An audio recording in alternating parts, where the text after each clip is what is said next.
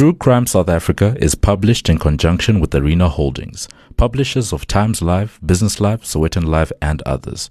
The opinions expressed in this podcast do not necessarily represent the views of Arena Holdings and its affiliates. Welcome to True Crime South Africa. I'm your host, Nicole Engelbrecht, and this is episode 32, The Waterkloof 4, Part 2. If you haven't listened to part 1 of this case, I strongly recommend you go back and listen to that first. Before we get into today's episode, I'd like to thank an existing Patreon subscriber who's increased his pledge recently, and that is Jacob Lipson.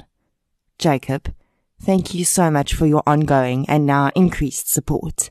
I really do appreciate it, and it makes a huge difference. If you'd like to support the show on Patreon or PayPal, I'll leave links in the show notes. As always, any form of support is greatly appreciated. I see a lot of you actively sharing episodes on social media and inviting friends to the Facebook group, and I really appreciate that. So this is the first time I've done a two-parter, and the reason I had to do this case in two parts was because, as I mentioned last week, when I was about to release what was supposed to be just a one off episode on this case, I discovered some new information. Again, as I said in the last episode, even though this is a victim focused podcast, or maybe rather because it is a victim focused podcast, I have to present all the facts that I have. I can't pick and choose what I talk about and what I don't, if I know the information to exist and to be true.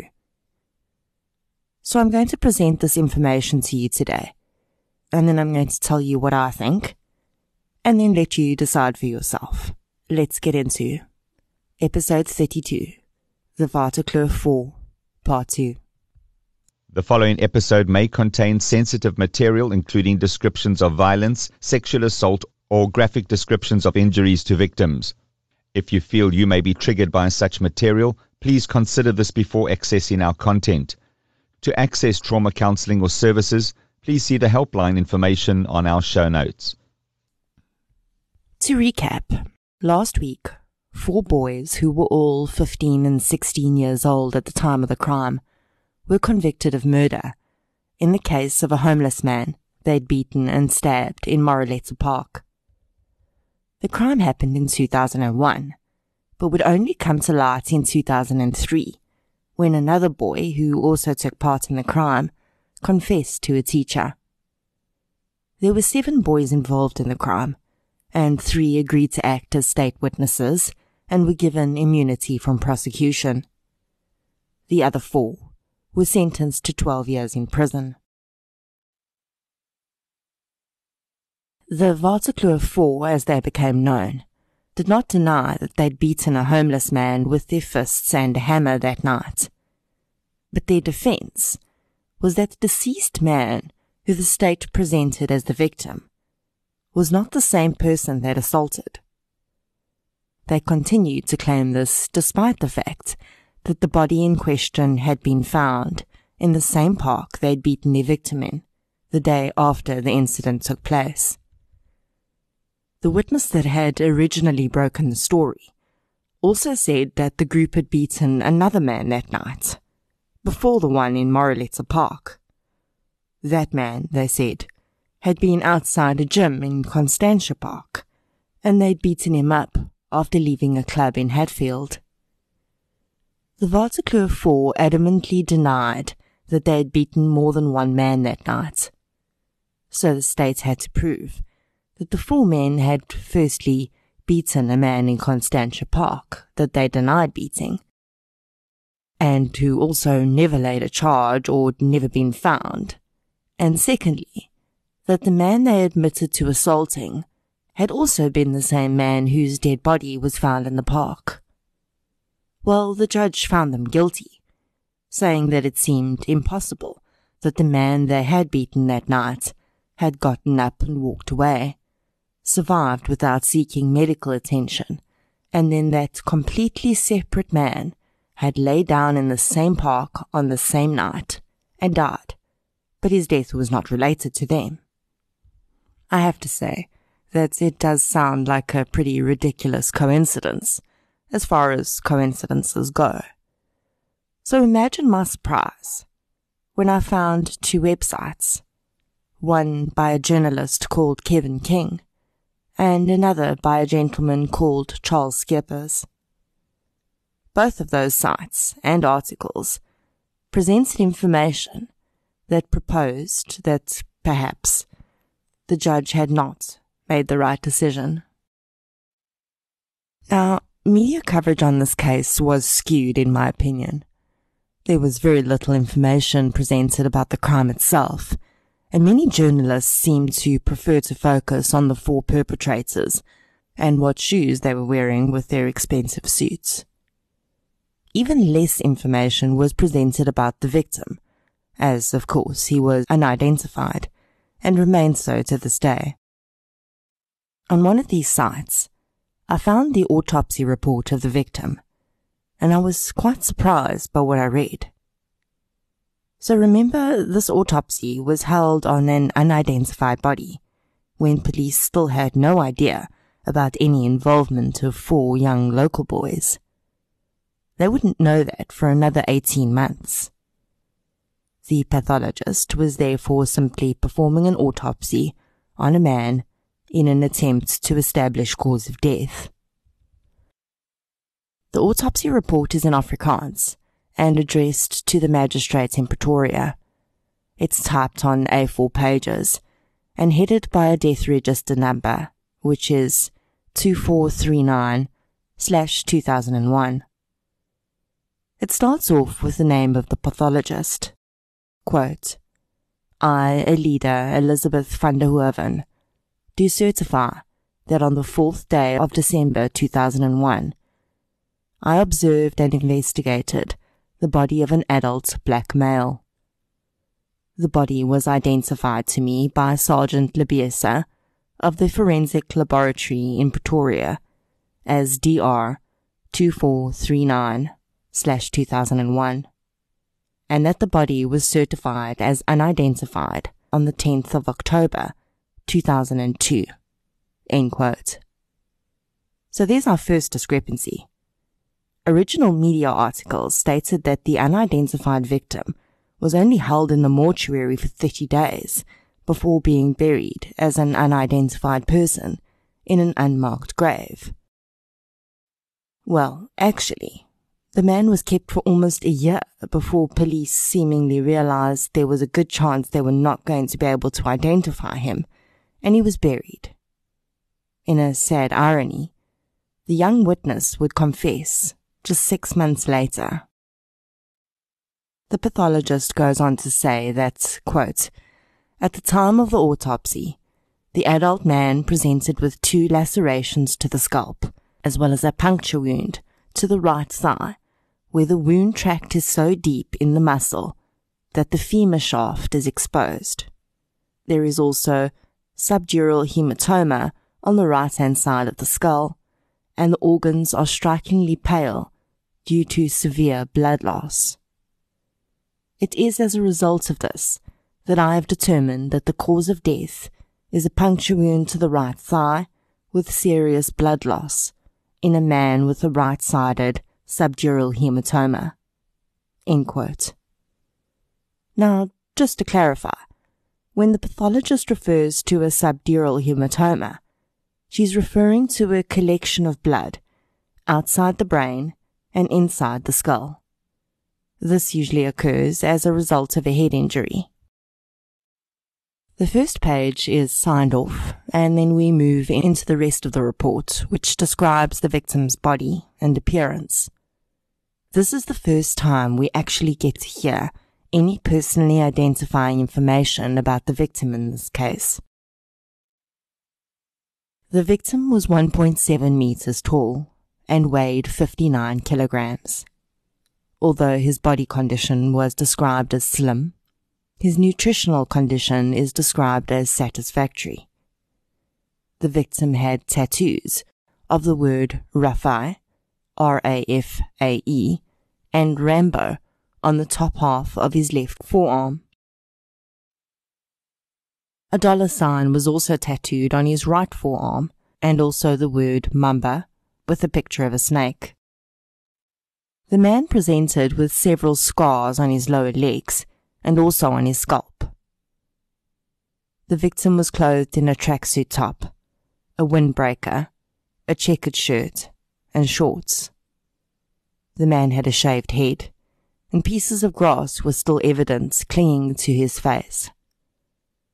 On his head, he presented with a clearly visible large laceration the wound was three centimeters by one centimeter, and there were another two lacerations on his scalp, which were two centimeters long. These two had already started scabbing over, though, so they were old wounds. The puncture wound on the back of the victim's thigh, which was believed to be the cause of death, was four centimeters by two centimeters. It's described as a clean wound, with sharp edges, and both edges of the wound are rounded. As the pathologist goes on to describe each area of the body and organs, she notes that most of the organs are extremely pale, which is as a result of the blood loss. She notes that the skull is intact and there are no abnormalities, including no fractures. The victim's eyes, nose, and nostrils show no visible damage. His mouth, tongue, and pharynx also showed no visible damage. The victim was found with a wallet with money in it, but unfortunately no ID. He was wearing good quality clean shoes, a watch, and a ring. Let's go back to the assault that the Waterkloof 4 admitted to committing that night. Firstly, this victim has continuously been called a homeless man in the media. I even called him a homeless man, because that was the narrative. Now, I don't want to generalize, but most homeless people don't have great quality clothing. This man was wearing a shirt, a tracksuit top, and a windbreaker, which strikes me as odd considering he was wearing shorts. December in South Africa is summer, so temperatures in Pretoria would range between 17 and 29 degrees Celsius. A tracksuit top at night, maybe. A tracksuit top and a windbreaker and a shirt? Probably overkill. The man was also wearing good quality shoes, and all of his clothing was clean. He was wearing jewelry and had a wallet with money in it. Again, I don't want to generalize, but unless he was really recently homeless, that doesn't sound like a person living on the streets to me. A homeless person would very likely not be displaying jewelry, as he'd be setting himself up for a mugging. The Waterkloof 4 claim that the man they attacked that night had just broken into a nearby house and he was running away with a television. So is it possible that if this was the same man and he was running away after breaking into a house, maybe he was wearing all of those jackets on purpose? If someone put out a description of a man in a red jacket, it would be easier to hide oneself if you could just take the jacket off, toss it in the bushes, and hey presto, you're wearing a tracksuit top. Or was he wearing all of those clothes because he was homeless and he had nowhere to keep his clothing without them getting stolen? Now that we have knowledge of the injuries that the victim had incurred, let's go back and compare that to what the Waterkloof 4 said they did to their victim. All the witnesses and four accused told a similar tale about the attack. They used a hammer, which they struck the victim with twice on the back of his head. Many punches were thrown to various areas of the body, and the victim was kicked many times as well. One of the accused confirmed that he had kicked the victim in the face, twice, with steel capped shoes, so hard that the metal on the shoes bent. The accused four denied that they'd stabbed their victim, though, or ever been in possession of knives. And this is where I start to get a bit confused, because the autopsy we just looked at does not match up with what the witnesses or the four accused said they did. If someone kicks you in the face twice with steel capped shoes and dents that metal with your face, that is going to leave behind some serious injuries. Your mouth is going to be damaged. You'll probably lose teeth. And you may even have a broken nose. Our victim did not have a single mark on his face. He was supposed to have been hit twice in the back of the head with a hammer. The autopsy noted no damage to the skin, muscles, or bone in this area. He had a slight hematoma, but that was on the right side of the head. This man had four strong young men pile into him, punching, kicking, slapping, but he didn't have a single bruise, according to the autopsy. The victim essentially bled to death. Whatever punctured the back of his thigh went in deep and left a large gaping wound, causing him to bleed out. Now, the following information was not in the autopsy reports, but it was testified to in court. Two experts were called to testify about what they thought could have caused the penetrating injury that led to the man's death. One testified that it could possibly have been a knife, and another testified that it was highly unlikely that the wound was caused by a knife because of the size of the wound and its depth. This expert witness was asked whether the wound could have been caused by a spike on a palisade fence, and he agreed that it was indeed possible.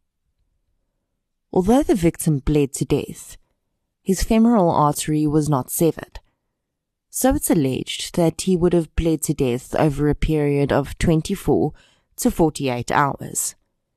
He was estimated to have lost 4 to 5 litres of blood.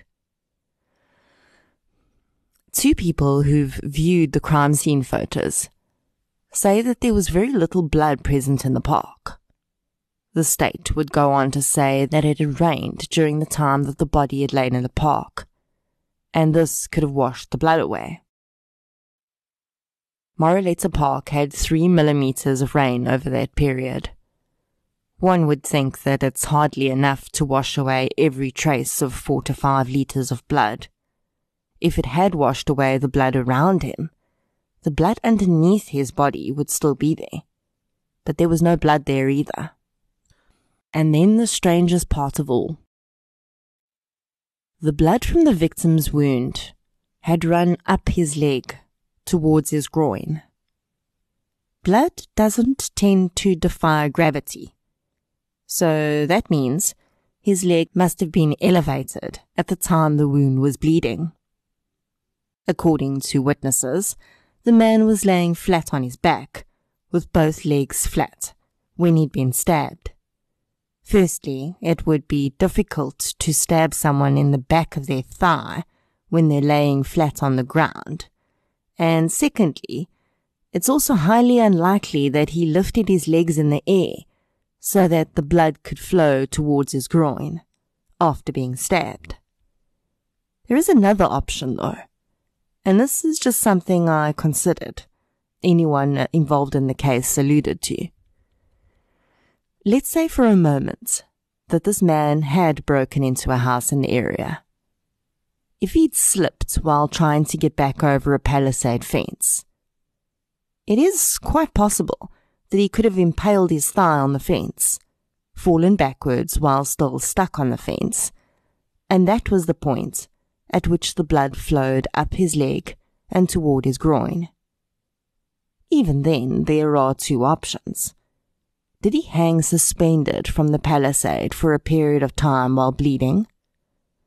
I find that unlikely, as I think that the autopsy would have shown tearing and dragging in the wound as the palisade spike ripped through his leg. So the other option is that he dislodged himself, fell to the ground, and lay there with his legs up against the fence and his back on the ground. If he did fall, this could also be the point at which he bumped his head and caused the hematoma on the right side of his skull. Did a resident come out of his house the next morning and find a man having bled to death in his garden?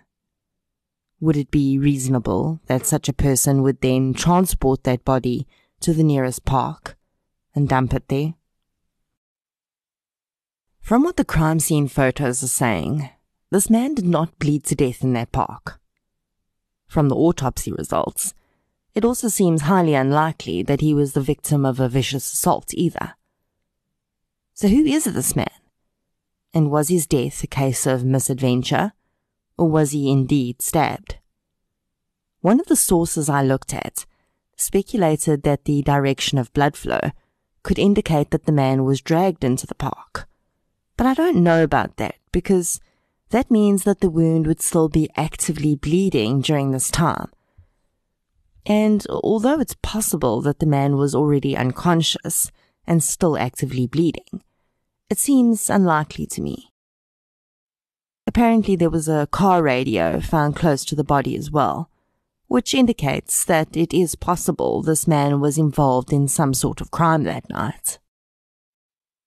The Waterkloof 4 said that their victim was carrying a TV when they spotted him. 24 to 48 hours is a pretty long time to just lay somewhere and bleed to death. Now bear in mind that all of this evidence was presented in court. No one was hiding this evidence. But the public didn't get to hear about it because most of it simply wasn't reported. When the judge handed down his judgments, he addressed the discrepancies between the autopsy report and the witness and accused testimonies, and cited a prior case. The State versus Bernardus, 1965.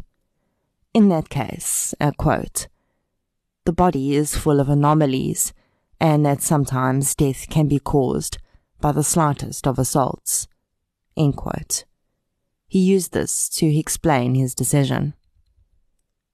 One of the reasons that the judge made the decision that he did is that there was no evidence of the existence of the victim that the 4 claimed to have assaulted. So, by default, it had to be the dead man in the park. Well, that's not entirely true either. Again, one of the sources I found presents an admission form for Mamelodi Hospital, dated 0212 2001. At close to 1 a.m. that morning, a man stumbled into Mamelodi Hospital looking for help. The admission sheet lists the reason for admission as assault and lists some of the injuries as lacerations to the head and back. The man was booked in under the name Peter Maseko, and he was treated and released. Unfortunately, the address he gave was incorrect, so he could not be tracked down. Was this the 4's actual victim? Did he indeed manage to get himself to a hospital, receive treatment, and recover? Or is it just a coincidence and completely unrelated? Now, with regard to the first assault that the Waterkloof 4 denied ever happened, the only evidence of this was the testimony of the state witness, and even that was rather sketchy. At one stage, the prosecutor admitted that the judge should probably keep in mind that the first alleged assault may have actually occurred on a different night. The defense presented telephone records, which indeed put the group in Moreleta Park that night. But that was not in dispute. What didn't make sense, according to the times that their phones pinged on several towers, was that the two cars would have had to have left Hatfield, drive to Constantia Park, which was not on their route home, fit in time to stop at a convenience shop, which they did, and then manage to get to Moreleta Park in time to assault the victim in question. they would have had only 14 minutes to do all of that. According to Google Maps, it takes 14 minutes just to drive from Hatfield to Constantia Park, and then another 7 minutes to drive from Constantia Park to Moreleta Park. Based on those timelines, they are already 7 minutes behind without stopping to assault someone or buy milk. The Waterkloof 4's version of events actually made a lot more sense with the timeline. But because they'd hidden the Moreleta Park incident and they were deemed to be deceitful, the judge did not accept their evidence. We know, of course, that the four were found guilty and that two appeals were unsuccessful. And that is the sum of the information I uncovered on the two sites. Both of the men who presented these opinions felt that the Waterkloof Four should not have been found guilty. If I look at the evidence in the first Constantia Park assault, I have to say that it seems unlikely that the assault occurred that night. The timeline doesn't really seem to fit. I do, however, think that it is entirely possible that it happened on another night. This group of boys had it in their heads that driving around their area assaulting people was the thing to do, and I do think that it happened on more than one occasion. I don't have any proof of that, though, but even the prosecutor didn't seem sure in the end. The Moreleta Park assault and murder is very clearly no longer so clear. When I first saw this evidence, I thought, well, maybe the autopsy was not done very thoroughly and they missed things. Reading through the autopsy, it seems to have been done pretty thoroughly. I also considered that maybe they were rushed or decomposition had masked the bruises, but this wasn't the case either. The autopsy was performed the day after the body was found, and although decomposition would have already started from the moment the man's heart stopped, it would not have been so advanced two days after his death as to make the autopsy difficult. To be honest, for that pathologist, the body probably wouldn't have presented as someone who was murdered. The back of the thigh is a very odd place to stab someone, and indeed no expert witness was willing to say that the wound was actually caused by a knife. I will say that I really don't think this victim was homeless. And if the man the Waterkloof 4 assaulted really was homeless, as they said, it may make more sense that it was Peter Maseko, the patient at Mamelodi Hospital, who gave a fake address. The rest of the evidence is just strange. The lack of blood at the scene, the blood flowing against gravity. I don't know. I'm not even willing to hazard a guess on that, but I would love to hear your take on it. The Waterkloof Four were not innocent. They did assault a man that night, and the viciousness of that assault, the hammer blows alone, in my opinion, make it seem unlikely he just got up and walked away. I can't ignore that a lot of this evidence doesn't match, though. And so we're left with a dilemma. Is it okay that four men spent time in prison and were found guilty of a murder that they may not have committed on the basis that they very likely murdered someone else? Some may say that, well, we know they did something that night. So even if this isn't their victim, it's not like it's really a travesty of justice. Well, that's a slippery slope. We're supposed to assume that people are innocent until proven guilty.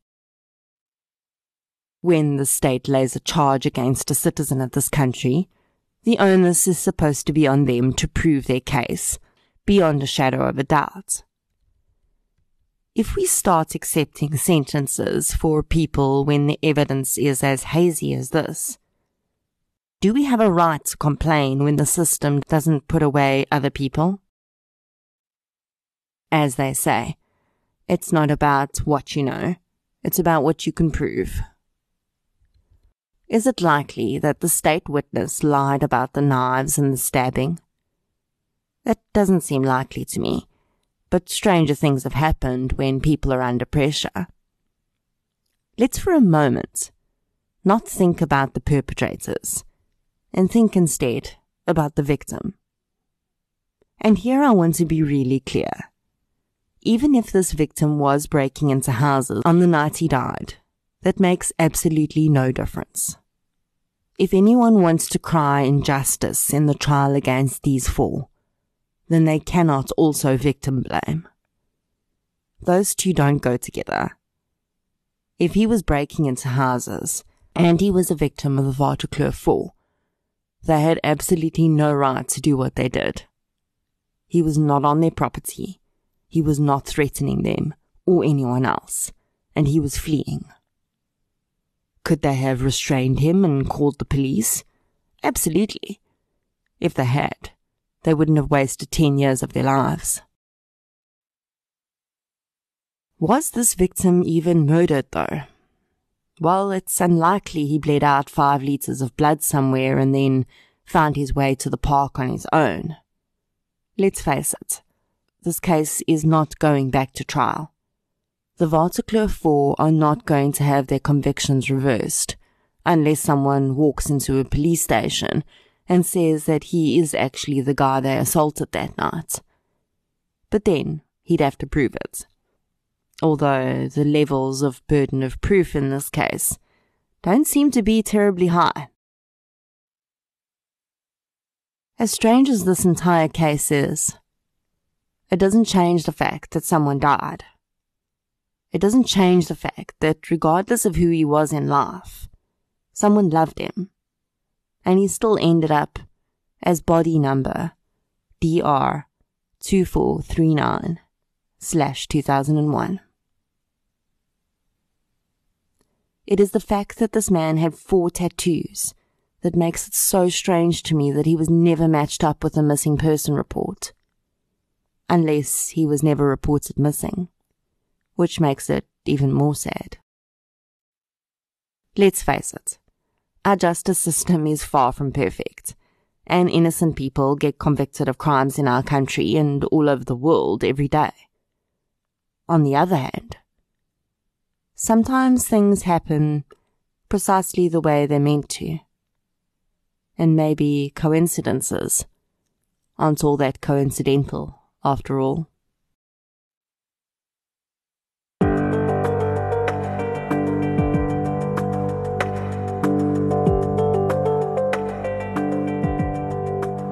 So that, ladies and gentlemen, is the twist in the tale.